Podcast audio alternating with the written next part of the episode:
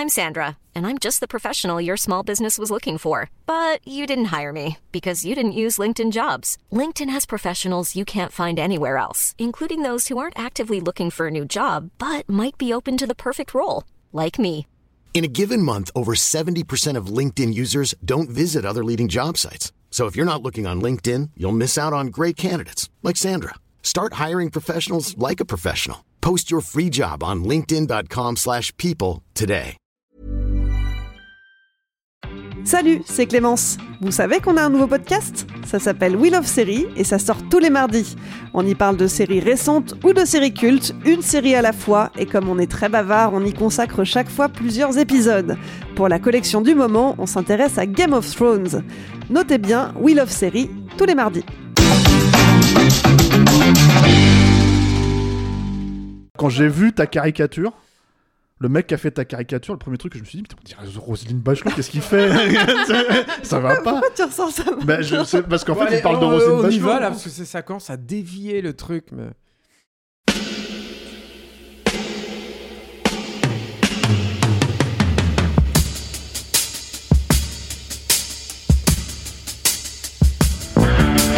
Votre copain Jack Burton, il regarde l'orage bien droit dans les yeux et il lui dit T'es si tocard que tu passerais pour un chef-d'œuvre de l'art moderne. Madame, je n'écrirai rien sur ce film, c'est une merde Merde Ce sont les gars qui se prétendent normaux qui vous déçoivent. Les dingues, ça ne fait jamais peur.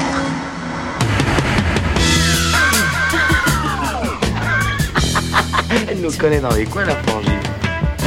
Bonjour et bienvenue dans Sale Temps pour un film, le podcast qui fait la pluie et le beau temps sur le cinéma. Moi c'est Clémence et chaque semaine je retrouve ma bande de chroniqueurs préférés pour faire le point sur l'actu ciné. Ensemble on se penche sur la sortie du moment, que ce soit en salle, sur les plateformes de streaming ou en DVD et Blu-ray. Avec moi aujourd'hui j'ai le plaisir de retrouver Marie. Salut. Julien, Salut Clémence. Eric Bonsoir. et Stéphane. Salut Clémence. À la technique, celui grâce à qui nos voix ont l'air suaves et notre diction semble parfaite. Bonsoir Alain. Salut Et on dit merci à la Tex pour l'habillage sonore. Cette semaine, sortez vos mouchoirs. On va parler de Cherry, le dernier film des frères Rousseau. Oui, j'ai dit sortez vos mouchoirs parce que moi, ça m'a fait pleurer. Mais pas vous. Cherry, c'est aussi le nom du personnage principal, un jeune étudiant américain qui décide de s'enrôler dans l'armée suite à un chagrin d'amour. Formé pour être aide-soignant militaire, il est envoyé sur le front en Irak pour deux ans. Commence alors une longue descente aux enfers.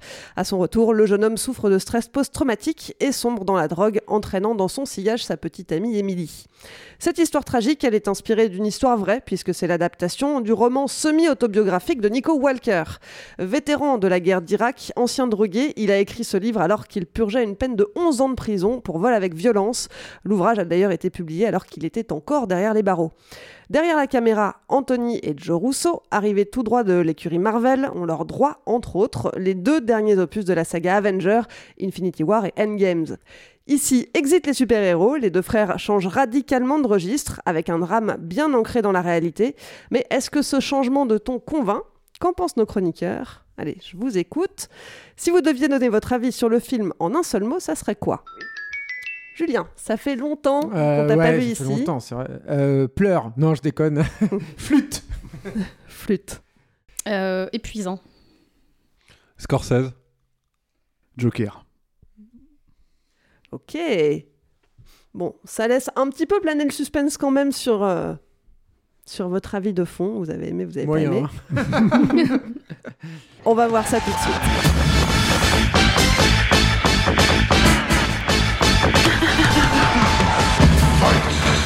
Alors, on commence avec toi, Julien, puisque, Bon, euh, euh, puisque ça fait vraiment très longtemps qu'on t'a pas vu. Mm. Euh, par, où commencer Euh, En fait, je pense que le, le, le, le, truc qui est assez étonnant et le plus flagrant, c'est la forme, en fait. Je sais qu'il faut pas le séparer, le fond de la forme, tout ça, gna gna gna. Mais en fait, c'est assez étonnant, le... mais, mais je vais y venir, en fait. Je vais venir aussi au fond. C'est-à-dire que cette forme est, Pour moi, ce qui est, assez impressionnant, c'est que je trouve que les Russo euh, utilisent toutes les les tropes en fait du cinéma d'auteur, euh, on va dire vivifiant, euh, indépendant, américain euh, et anglais principalement de ces, allez on va faire large, 40 dernières années. mais de façon parfaitement dévitalisée, sans aucune imagination. C'est-à-dire que j'ai eu l'impression de voir une espèce de compilation, de manuel de tout ce que j'avais pu voir chez. Bah, euh, Rico a parlé de, de Scorsese, euh, chez évidemment Kubrick, ça c'est la- probablement la référence la plus évidente, la plus criarde et aussi peut-être la plus assumée, mais tu pourrais citer, je sais pas moi, euh, Danny Boyle, tu pourrais citer euh, les frères Cohen, tu peux citer, voilà, plein plein de... Aronofsky aussi. hein. Aronofsky évidemment, enfin tu vois tous ces tous ces trucs là et tout, sauf que c'est c'est pas tant que c'est vide de sens, c'est que c'est pas c'est jamais habité. C'est un film qui est incroyablement euh, emprunté et qui pour moi du coup génère une véritable euh, c'est irritant en fait de voir ça. C'est-à-dire que c'est c'est des tout- toutes ces toutes ces manipulations en fait visuelles, toutes ces dans le bon sens du terme, hein, euh, euh, euh, sont nées parce que tous ces cinéastes-là avaient besoin d'exprimer des sentiments qu'ils n'arrivaient pas à faire passer, disons, par un- un- une mise en scène plus naturaliste, on va dire, plus réaliste. Mais c'est pas le cas en fait chez les Russos, c'est qu'ils font à la façon d'eux. Et, euh, et c'est particulièrement problématique sur un film qui se positionne euh, comme justement une espèce de cri du cœur, euh, comment dire, organique, pas du tout euh, euh, euh, réfléchi, en tout cas pas mercantile, euh, et même qui va à l'encontre de tout ça. Quoi. Et, euh, et moi déjà, c'était ces deux, deux, deux, deux bonhommes que j'aimais pas trop déjà chez Marvel. Tu, voyais, tu sentais en fait qu'ils faisaient déjà ça chez Marvel. Je me souviens surtout de, de leur premier Captain America où... ils reprenaient à leur compte euh, les de la même façon qu'ils le font pour Chéri. D'ailleurs, je trouve euh, euh, certains archétypes plastiques qu'on pouvait voir apparaître dans le cinéma politique des américains des années 70. Donc euh, des, des gens comme Pakula par exemple et tout, et, et il l'adaptait en fait au truc Marvel. Alors à l'époque, euh, je n'avais pas développé l'antipathie que j'ai aujourd'hui pour les Russo, et j'avais, je, m'étais dit bon, il tente au moins quelque chose. Je trouvais que le film était très mauvais hein, déjà, mais je lui ai dit il tente quelque chose. Mais là c'est pas pareil. Cherry, c'est euh, c'est pas c'est pas censé être un film de studio, c'est un, c'est un film indépendant euh, qu'ils ont produit en partie avec leurs propres deniers, je pense, parce que c'est c'est leur boîte de prod hein, qui. Tout à fait. Il y a qui- une bataille qui entre eux et la Warner notamment Bah voilà, pour tu droits du bah, livre. t'es- T'es plus au courant, mais c'est normal, t'es une fan. Mais euh, donc voilà, et, et en fait, tout ça se. et- et alors, donc ça se dévitalise. Pour moi, ça se sent notamment dans le dans le traitement des personnages, c'est-à-dire que je trouve que très paradoxalement, alors que euh, notamment l'investissement de Tom Holland dans les faits, il est, il est là, il est indéniable, mais je le trouve hyper lisse, hyper propre en fait, le mec de A à Z. C'est-à-dire que même quand il est un peu censé être un peu déglingue, un peu cracra et tout, mais j'y crois pas, c'est pas habité, c'est pas là, c'est encore une fois extrêmement emprunté. Quoi. Et, euh, et je viens enfin euh, euh, au fond, c'est-à-dire que je pense aussi que tout ça n'est pas anecdotique et n'a pas, n'est n'est pas sans conséquence sur ce que le film raconte. Et je trouve que le film est au final extrêmement réac. C'est-à-dire que je spoil, hein, mais, mais le, le, le- ce qui me, moi m'a énormément choqué, notamment à la fin, c'est que au final, le- le salut en fait du personnage ne vient pas de lui-même. En fait, il vient tel qu'il ça t'est présenté. Tu te dis qu'il y a une terre de salut là-dedans et qui est la prison, et que euh, finalement, une fois qu'il arrive en prison, ça t'est présenté comme un endroit certes euh, de pas de temps en temps tu peux dire ouais c'est peut-être un peu dur mais en tout cas c'est très propre c'est très nickel. Euh, il n'y a pas de conflit tout à coup dans le film. C'est une espèce de truc extrêmement planant à ce moment-là. Ah, c'est les trois Et- dernières minutes, hein. oui mais il n'empêche que c'est très important. Et, et c'est et, et- et- et tu peux évidemment euh, contrecarrer ce que je suis en train de dire en disant mais non ça vient de lui de son cheminement et tout. Sauf que moi je suis pas d'accord. Je pense que la façon qu'a le film de te présenter euh, euh, j'ai même pas envie de dire que ça prête à confusion. C'est-à-dire que c'est là c'est t'as pas l'impression que c'est lui qui se reprend en main. T'as l'impression qu'il est enfin dans un truc aux États-Unis qui pourrait fonctionner et pourrait enfin lui permettre de sortir de ce cet univers très très très vicieux. Donc moi ça me gêne extrêmement. Et finalement le seul euh, on va dire euh, discours véritablement euh, comment dire, subversif, on va dire, ou critique du moins, parce que c'est pas subversif comme film pour moi, mais de vis-à-vis des États-Unis, c'est euh, vis-à-vis de éventuellement du recrutement à l'armée et éventuellement de la guerre. En gros, c'est un film qui te dit que la guerre c'est pas bien, quoi, et que ça fait ça fait des dégâts. C'est à dire que ce que je veux dire par là, c'est qu'une fois quand tu t'as as retiré au film tous ces oripeaux, alors c'est horrible de dire oripeaux parce que encore une fois, il, emprunte euh, à des gens que j'aime beaucoup moi euh, dans, dans, le film, mais dans le film, moi je trouve que c'est des oripeaux. Donc une fois que tu as retiré en fait tous ces oripeaux et tout, que tu te retrouves avec la substantifique moelle de ce que finalement le film te raconte pour moi, c'est d'une vacuité euh, hallucinante qui euh, ajoute à mon irritation vis-à-vis du film, c'est-à-dire vis-à-vis de ce- cette espèce de machin qui essaye de se positionner comme un gros brûlot euh, anticapitaliste. et puis, je veux dire, même quand, quand il, pose en fait justement ces trucs un peu anti-système et tout, c'est pareil, c'est tellement grossier. Je vais citer juste un exemple, puis je laisserai la parole à mes, mes- collègues parce que j'ai déjà beaucoup parlé. Mais par exemple, il y a, y a un, il y a un exemple qui m'a particulièrement frappé, qui est un- il, braque des banques. Beaucoup de banques, le personnage, euh, dans la deuxième partie, enfin, dans le dernier tiers, on va dire, du film. Et, euh, et ce ne sont évidemment que des banques imaginaires. Pour moi, le culot, ça aurait été justement de ne pas mettre des banques imaginaires. Mais non seulement c'est des banques imaginaires, mais il faut voir le, le nom des banques. C'est-à-dire que moi, je me faisais tellement chier que j'essayais de vous lire les noms des banques. Et en fait, t'as carrément, c'est, je crois que t'as, fucking Bank of America, un truc comme ça, quoi. Non, Bank Fucks America ou un truc comme ça. Et c'est que des trucs comme ça. T'en as une qui s'appelle euh, no, no Credits ou un truc comme ça. Mhm. Mais, et t'as envie de dire, mais c'est, complètement con. Enfin, je veux dire, qui fait ça, quoi? Je veux Mais dire, ça, c'est un gimmick qui revient à d'autres moments parce que, par exemple, quand il est envoyé voir le médecin de l'armée qui doit, euh, qui doit diagnostiquer qu'il a un stress post-traumatique, on Mm. voit que c'est euh, docteur euh, euh, whomever. euh, et Mm. en fait, systématiquement, personne n'est nommé de manière explicite. Il n'y a pas de marque. Oui, parce que alors tu peux dire. Ça aide pas à rentrer dans le film. Oui, mais si tu veux, là, c'est pareil. C'est-à-dire que tu sens bien que les mecs ont. Je, vois leur argument euh, d'ici parce que il se trouve que moi j'ai interviewé Anthony Russo. Et c'est aussi le truc je pense. Alors, j'ai essayé de faire abstraction de ça hein, quand je voyais le film. hein. Je veux pas, veux pas faire croire que ça a biaisé ma vision du film. Mais moi, c'est le, je l'avais interviewé pour euh, Civil War, et c'est un des, réalisateurs les plus à la botte d'un studio que j'ai jamais rencontré. C'était un truc incroyable. Il maniait une langue de bois. euh, je vais pas revenir parce que ce serait hors sujet et tout sur les propos et tout, mais c'était incroyable. C'est-à-dire dès que tu essayais de, de le confronter au système Marvel, ce qu'on lui a imposé, tu vois, notamment, je me rappelle sur la présence de Spider-Man, le mec disait non, non, ça vient de nous avec mon frère. Il se positionnait déjà comme un grand auteur, alors que c'était évident que si Spider-Man était là, c'est parce qu'il y avait derrière une bataille juridique avec des gros sous et tout. C'est une, c'est évidence que ça vient pas d'eux, tu vois. Mais malgré tout, le mec, il essayait de se faire passer pour une espèce de de- d'auteur indépendant. euh, Mais tu sais, je euh, fais une petite parenthèse là- ouais. c'est- et- et c'est évident finalement que le mec fait un truc comme Chéri. Aujourd'hui, j'ai fini ma phrase. Ouais, non, non, je t'en prie, je t'en prie, mais euh, parce que tu voulais laisser la parole. donc voilà, Oui, non, euh, mais t'as tout à fait raison. mais Non, non, mais euh, c'est intéressant ce que tu dis, je suis assez d'accord. Euh, et Merci, en fait, Rico. bon, ça peut arriver, mais. Euh, et, euh, et en fait, quand tu vois euh, leur premier film, Welcome to Hollywood, moi je me souviens, je l'avais vu, Ah, je en, l'ai pas vu, ça. en projection de presse, et au bout de 20 minutes, 30 minutes, je dis c'est quand même bizarre, ça me rappelle quand même un film. Mm. Et après, je m'aperçois en fait que c'est un remake d'un film, mais ils l'ont pas dit en fait, Mm. du, pi- du pigeon de Mario Monicelli. Et en plus, c'est un remake euh, très très naze, en fait. Mm. Et en fait, ça, euh, in fine, en fait, j'ai l'impression que ça a donné le là, comme on dit, euh, à- au reste de leur filmographie, quoi. Où en fait, effectivement, euh, ça va être, ça va emprunter à gauche à droite beaucoup plus à la cinéphilie qu'à l'expérience vécue. Et ça se sent particulièrement de Cherry qui parle de, de sujets graves et qui est, pour moi, complètement pas habité. C'était ta, ta- ta- Alors, En plus, il y a aussi les frères Cohen, parce que mine de rien, c'est censé ressembler à ça, tu vois, euh, à la fin, euh, Bienvenue à Collinwood, quoi. C'est que par voie de. Oui. de, de- C'est comme si, dans leur esprit, c'était les frères Cohen qui avaient fait un remake du pigeon sans dire que c'est un remake du pigeon. Euh, c'est voilà. rien, ce film. Je, je pense, je pense que c'est pas tant euh, que ça a donné le là, que en fait, je pense qu'ils sont pas capables de faire autre chose. Déjà, moi, je pense que le positionnement du film, pourquoi j'ai dit Joker, c'est parce que ça me fait penser en fait à la même logique, à la même démarche en fait que le réalisateur de Joker, là, dont j'ai oublié le nom, là, Todd Phillips, Mhm. euh, qui d'un seul coup en fait euh, se dit, euh, faut que je fasse ma grande œuvre, euh, tu vois, sur euh, un sujet de société, etc., etc. Et, et C'est quand même mieux Joker, hein, je trouve.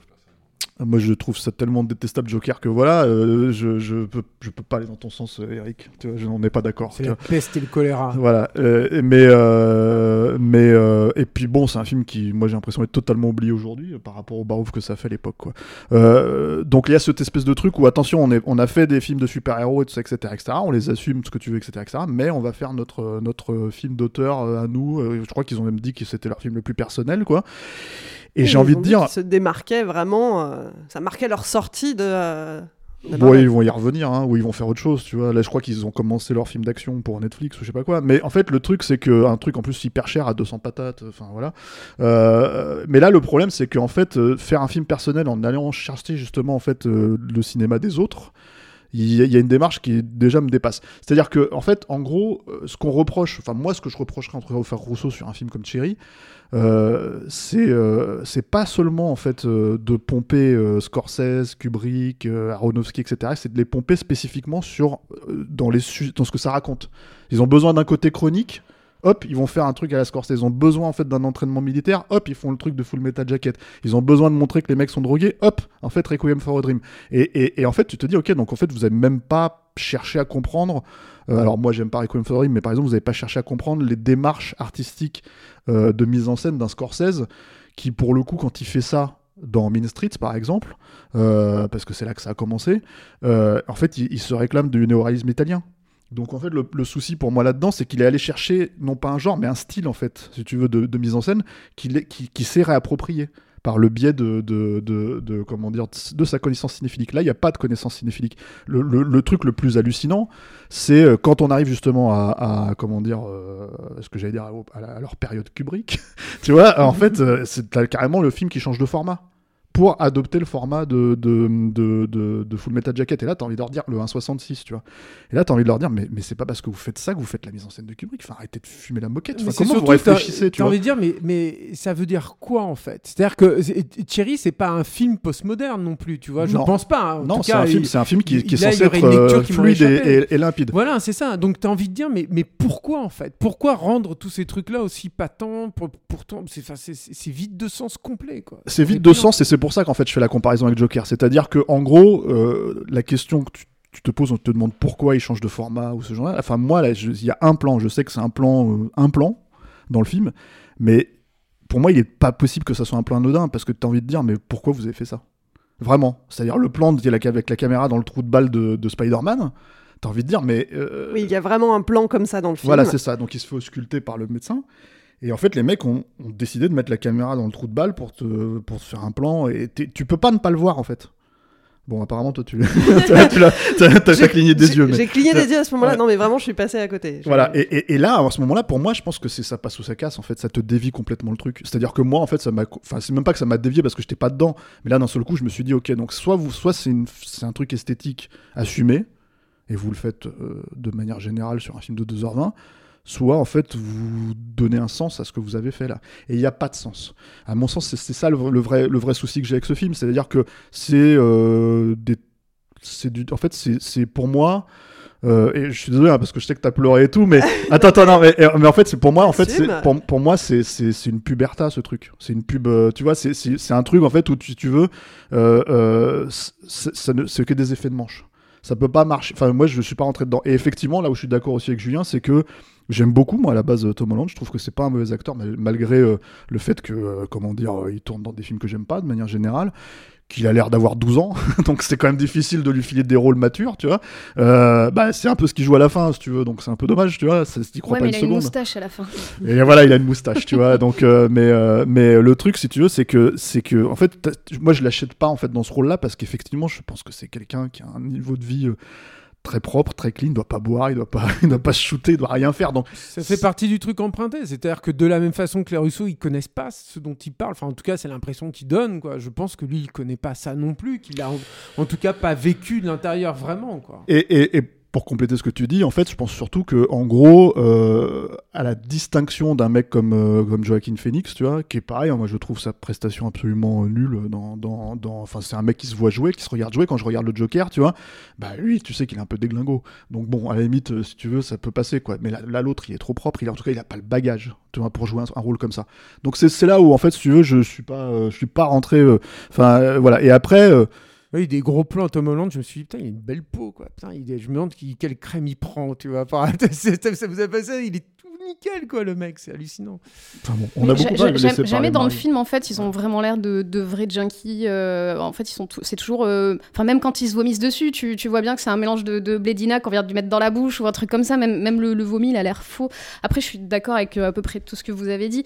Et, euh, et je te rejoins, Stéphane, sur ce que tu disais. En fait, j'ai l'impression de regarder une bande démo avec tous les effets possibles et toutes les références possibles. Et tu dis, mais en fait, on dirait un, un premier film ou un- presque un film d'étudiant, évidemment, avec des très gros moyens. Mais c'est je vais essayer de faire mon film de guerre, je vais essayer de faire ma petite romance teen movie, je vais faire mon film de braquage. Je... Bon, il fait pas son film de prison parce que du coup, euh, au bout de 2h20, ils avaient plus le temps. Ils se sont dit, on va le faire en 3 minutes et, et on va voir qu'il pousse, qu'il a une moustache qui pousse. Et du coup, euh, voilà, on voit que le temps est passé. Et, euh, et en fait, c'est hyper. moi, ça m'a vraiment, ça m'a fatigué parce que je me disais, mais à chaque fois. Et alors, il y a plein de choses et qui sont bien faites si on les aime, mais c'est toujours décorrélé du sens.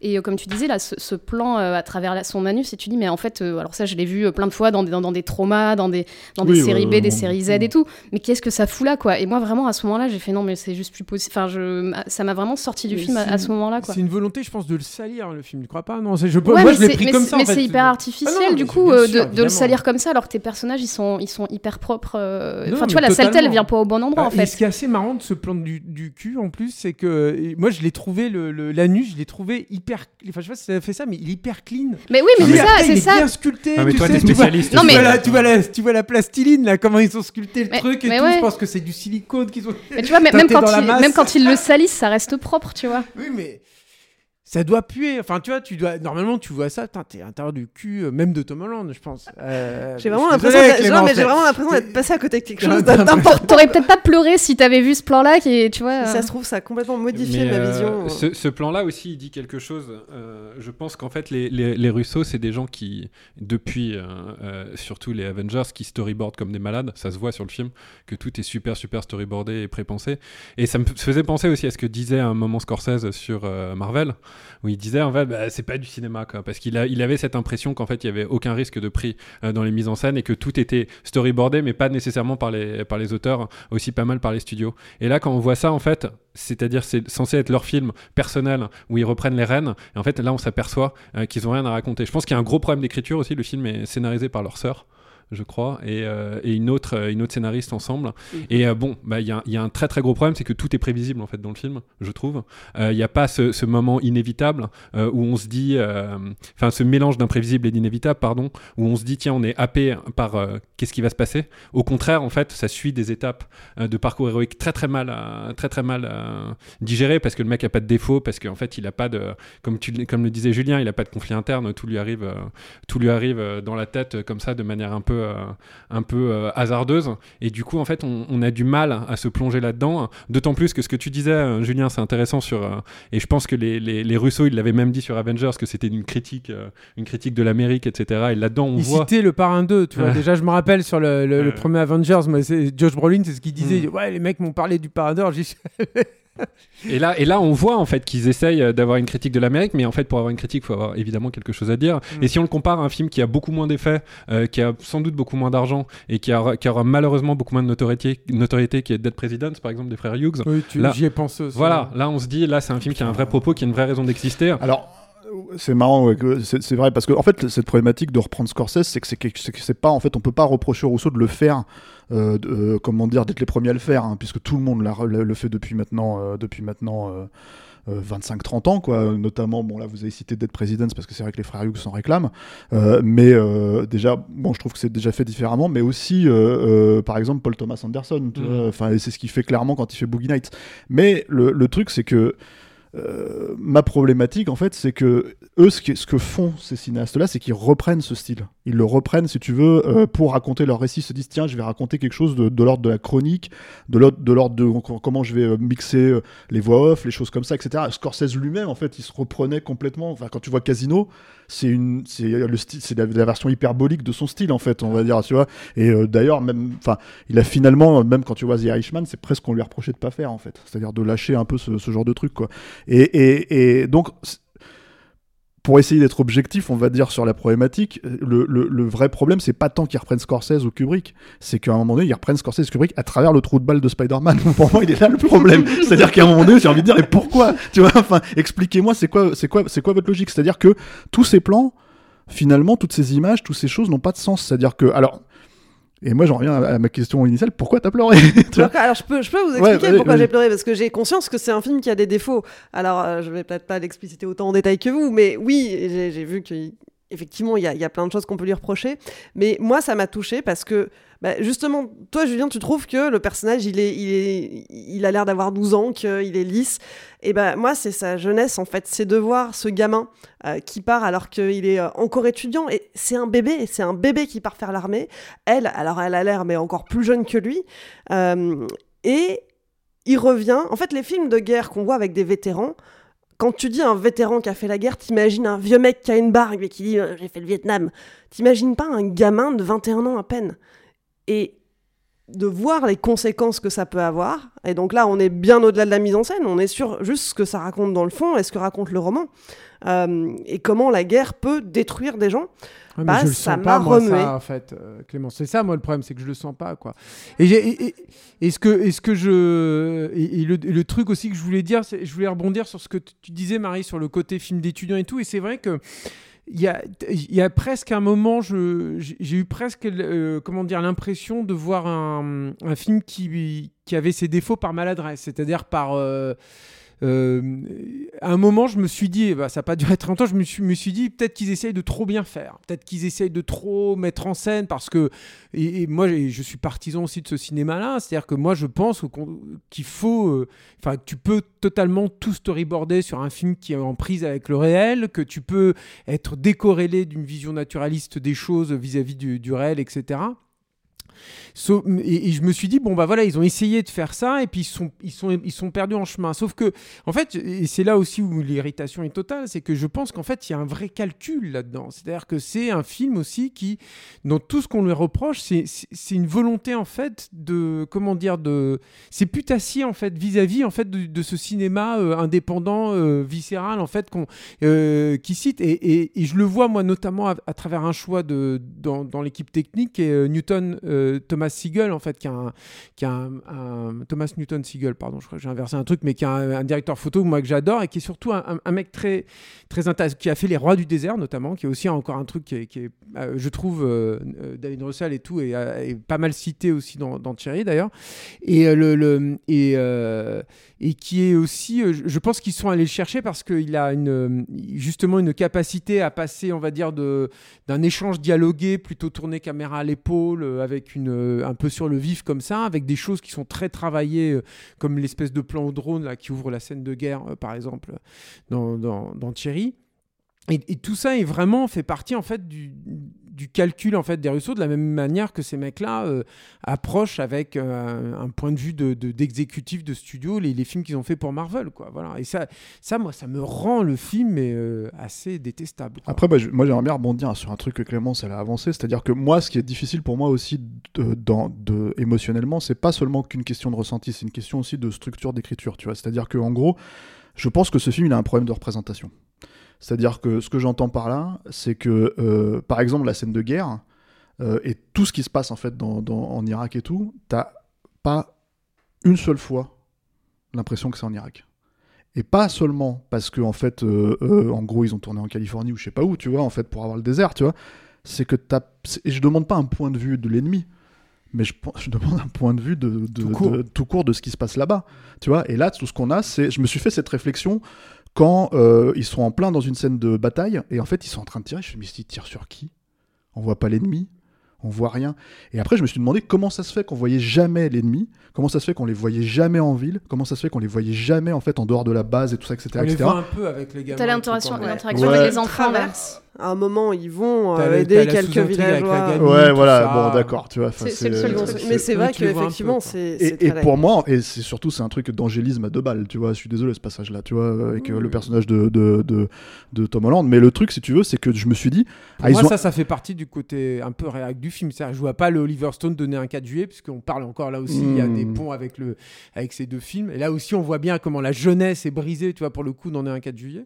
Mais, euh, mais, euh, mais un 4 juillet, jamais il aurait fait un truc comme ça, je pense. Et, et surtout, le truc, c'est que comme tu vois pas tout ça, en fait, ça m'a fait poser la question de, mais en fait, on voit rien. C'est-à-dire, il y a- il y, a une vraie problématique de représentation. Ça concerne pas que la scène en Irak, ça concerne tout le film. C'est-à-dire que, en gros, euh, euh, c'est un petit ange, ce gars. Tu vois. C'est-à-dire qu'il se drogue, alors il, il drogue sa nana, tu vois. Enfin voilà, c'est une victime.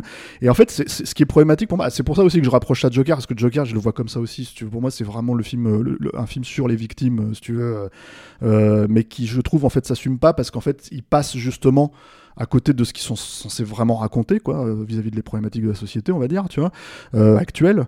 Euh, mais le, problème là-dedans, si tu veux, c'est que émotionnellement, moi, je peux pas être attaché à un personnage, si tu veux, qui, qui presque n'est jamais faillible.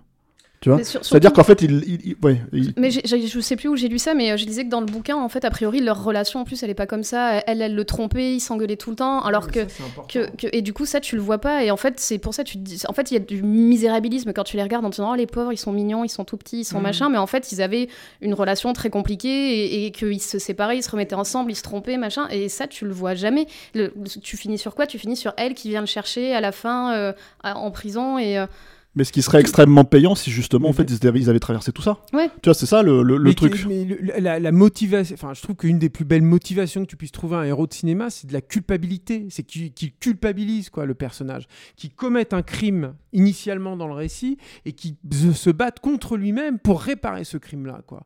Moi, c'est ça aussi, c'est que tous ces films aussi qu'on cite, pour revenir à un 4 juillet, qui peu ou prou a cette, la même structure narrative, le personnage de, de, de Cruz, il tombe pas dans la guerre complètement par hasard, tu vois. Il y a une volonté là-dedans et tout. Et le mec, il doit assumer le poids de ses actes. Là, le, truc là-dedans, c'est que je dis pas qu'il aurait dû avoir le, même parcours pour aller à la guerre. C'est pas ça ce que je mets. Mais- Mais ce que tu dis, Marie, le fait qu'il l'ait gommé, ça, c'est vachement intéressant. Parce que justement, il y aurait eu, ce couple-là euh, aurait été faillible. Ils auraient eu des choses à se reprocher. Là, tu aurais eu une tension qui aurait fait vivre tout à coup les personnages, qui les aurait rendus humains. Tu as besoin de ça, en fait, dans ce type de film. Quoi. Et là, c'est des coquilles vides. Puis, puis le, le- le retournement en plus de quand elle décide de se mettre euh, à se droguer avec lui, c'est hyper débile en plus. C'est vraiment. c'est euh, genre, ah, j'en ai marre, t'es tout le temps défoncé, bah je vais me défoncer aussi. Et tu fais, ouais, mais quel incroyable ressort narratif, c'est fou. Et, et là, tout d'un coup, en fait, au lieu d'une analyse de ce que c'est que les gens qui se droguent, etc., on est direct dans un truc où les rideaux sont fermés, il y a plus d'obscurité, il y a que de l'obscurité. Et ils ont des maquillages pour montrer qu'ils sont complètement drogués, donc on passe à côté Ouais, ils d'un. sont, ils sont toujours à moitié à poil Voilà. et mal sapés. et- C'est ça, et d'un voilà. portrait psychologique qui aurait été important là. Ça, et puis au lieu aussi de, des dire que la drogue, c'est cool aussi au début. C'est aussi, tu vois, ça aurait pu être intéressant, quoi, de dire qu'ils prennent leur pied. Alors que là, juste le truc, c'est ah, ça m'a distance mes malheurs parce que j'ai beaucoup souffert. Non, ça pourrait être beaucoup plus intéressant de dire voilà qu'ils qu'ils sont un peu là-dedans, quoi. Et puis il lui-même tombe dans la drogue assez euh, bizarrement aussi, quoi. Tu vois, finalement, c'est en en, un clin d'œil, quoi, comme ça. Tu vois, enfin, c'est très, enfin, c'est ça en fait. C'est- pour moi, c'est ça la problématique en fait, si tu veux, c'est que en gros, il y a pas de, il y a, y a que du, euh, comment dire, euh, même quand il braque, quand il braque, en fait, il y a toujours une nécessité, si tu veux, qu'il lui tombe sur la gueule, en fait. Donc quand il se met à braquer des banques, en fait, si tu veux, tu vois qu'il, vois, quand, quand le film commence et qu'il est censé être méchant et qu'il dit ah moi je leur gueule dessus pour leur montrer etc etc. Mais t'as envie de dire mais le- tu le fais jamais Ouais, reste oui, parce qu'il est tu toujours hyper attention à, à, Bah, à- tirer sur, pers- sur personne, à blesser personne et, et à être limite poli, quoi. Ce qui veut dire qu'à la fin, le- dans cette problématique de représentation, pour moi, le souci, c'est que, en gros, c'est un film qui veut surtout pas, euh, euh, comment dire, euh, choquer son spectateur, si tu veux. Je- éventuellement, veut le faire pleurer, tu vois. Voilà. Non, non, mais je, tu vois. Mais est-ce que, est-ce que je pense que c'est leur Est-ce volonté. que tu vas encore pleurer après tout ce qu'on, euh, avec tout, après toutes nos cochonneries là, tout ce qu'on a dit. Ah bah, je, le, je pense pas que je le reverrai. Je vais pas déplorer, alors je peux pas ravaler mes larmes. Mais, n'est pas ce euh, que je te demande. mais, mais de toute façon, enfin voilà, moi je, je, je contrôle pas mes émotions. J'ai pas décidé de si j'allais pleurer ou pas avant de le voir. Mais faut Euh, pas écouter c'est- Julien, il se moque. C'est ça, juste ce que Je me moque absolument pas. Moi, en- je t'envie d'avoir pleuré à C'est juste cette que j'ai. c'est une victoire quand tu pleures, c'est chouette quoi. Je vois pas un film pour me faire chier et m'énerver contre moi. C'est- Mais bon là, là c'est raté. Mais c'est intéressant en fait parce que ces gens-là qui ont fait ouais, deux Avengers, là, quand ils se positionnent hein, sur un film comme ça, qui est censé mine de rien, hein, pour prendre un terme assez large, être un peu politique, bah les gens euh, qui ont vu ces, leurs films avant et qui connaissent un peu le cinéma, ils disent bah non les gars, non, on vous veut pas en fait comme euh, les euh, les mentors, les les les représentants de, ce type de cinéma-là. Ça, ça, ça va pas en fait, vraiment. Et ça c'est intéressant je trouve. C'est intéressant que dès le départ en fait, c'est ce que je disais avec Stéphane euh, quand on l'avait vu, c'est exactement en fait un peu, mais vraiment euh, au plan près quoi, le film qu'on attendait d'eux quoi, vraiment. Quand, quand on n'est pas euh, enthousiaste devant les Avengers. Ce qui, euh, bon, après, il y a des gens qui aiment ça et qui le défendent bien. Moi, je, moi, j'arrive pas à les regarder ces trucs-là. Je trouve qu'ils sont trop, euh, c'est, trop euh, calculé, storyboardé. Il y a trop de personnages. c'est- Ah non, t'es, t'es- t'es remonté contre le storyboard là, Rico. Mais un passe, peu, un peu Enfin, parce que dans ce dans ce storyboardé film- par eux, dans- Julien, voilà. c'est ça qu'on veut dire, tu vois. Non mais parce que dans ce film-là, je trouve que ça se sent beaucoup trop et que euh, et- et- effectivement, ça tue les accidents heureux qu'il pourrait y avoir dans, la- dans les mises en scène et avec lesquels les grands metteurs en scène jouent beaucoup. Voilà. Mais c'est, pas habité, je pense que c'est ça le, le truc de, de clé en fait. Mais tu vois, ça, m'énerve pas chez Hitchcock, hein, qui storyboard tout, mais qui arrive à infuser ça d'une euh, voilà, d'une perversité, Hitchcock, ils l'ont cité, non, ils le citent pas, Hitchcock. C'est c'est étonnant ça, pour le prochain peut-être, tu vois. Alors au final, ce film, est-ce qu'on le regarde ou pas? Oui, bah oui, alors, euh, Finalement. deux fois. Non. Et, et si on le regarde pas, qu'est-ce qu'on regarde à la place? Mais ça, c'est une bonne question. On est un Euh, 4 juillet. On est un 4 juillet, euh, Dead Presidents. hein. Moi, je trouve qu'il fait partie en fait de ces films-là et qui a, qui a un peu, un un peu genre, été hein, euh, soi, hein. oublié. Ouais, ouais, ouais. Bah, C'est-à-dire, vous allez sur IMDb, vous cherchez références, références, tu vois, et en fait, tu, tu prends toute la liste et tu regardes ça plutôt que regarder Cherry. Non, mais, enfin, pff, en fait, c'est ça aussi le truc, c'est qu'en fait, on l'a déjà. Ose, on- sur la partie prison, Ouais. tu regardes la série. Ouais, mais la partie prison, c'est 3 minutes encore, Antoine. Ouais. Non, mais voilà, donc c'est. Non mais le problème des prisons aux États-Unis, c'est pas rien. Encore une fois, je suis désolé de bloquer. Toi, tu bloques sur le trou du cul de Tom Holland en, en silicone. Alors, je bloque sur le, masse. attends, je, je Mais, bloque euh, sur le mais- plan, mais attention. mais, euh, mais, mais moi, je pense que cette prison, c'est un encore une fois un truc important. Et aux États-Unis, le, problème de la prison n'est pas un mince problème. C'est pas un petit problème. Et ce qui se passe avec les prisons, et ce qui se passe Je avec la place de la prison de là-dedans. Donc c'est pas pas anecdotique encore une fois que la résolution naisse là-dedans et, et de cette façon-là, je trouve. Ok, Julien. Non mais donc on le regarde évidemment, euh, Clémence, pour se faire une, une opinion. Voilà. Et pour donner euh, son avis. Son avis à la fin, oui. Dans Mais le- oui. dans le répondeur. Marie, une conclusion? Euh, non, non, pas, non, j'ai même pas de quoi conclure sur ça. Non, euh, moi, je, alors je le recommande pas, mais oui, faites-vous votre opinion. Et puis, oui, et puis voilà, pour ce plan d'anus, franchement, ça vaut le coup. Il arrive qu'à 30-38 minutes à peu près, donc ça va, on peut s'arrêter après. Bon. Mais voilà, on restera là-dessus si vous voulez vous faire votre propre avis et voir en gros plan euh, la news de Tom Holland. hein. Vous pouvez regarder Cherry, c'est disponible Bon, sur silicone, Apple. pas le sien. Je pense pas qu'il l'ait moulé. euh, je peux t'expliquer techniquement. Alors en fait, Chérie est disponible sur Apple TV+. Et vous, vous en pensez quoi? Un petit mot, une courte phrase, dites-nous tout sur le répondeur de Capture Mag. Pour ça, il suffit de nous laisser un petit message vocal via Messenger. Dans la dernière émission, on parlait de Sacrée Sorcière, adaptation du célèbre roman de Roald Dahl par Robert Zemeckis. Une version pas parfaite, mais pas ratée non plus, selon nos chroniqueurs. Mi-figue, mi-raisin, comme dirait Yannick.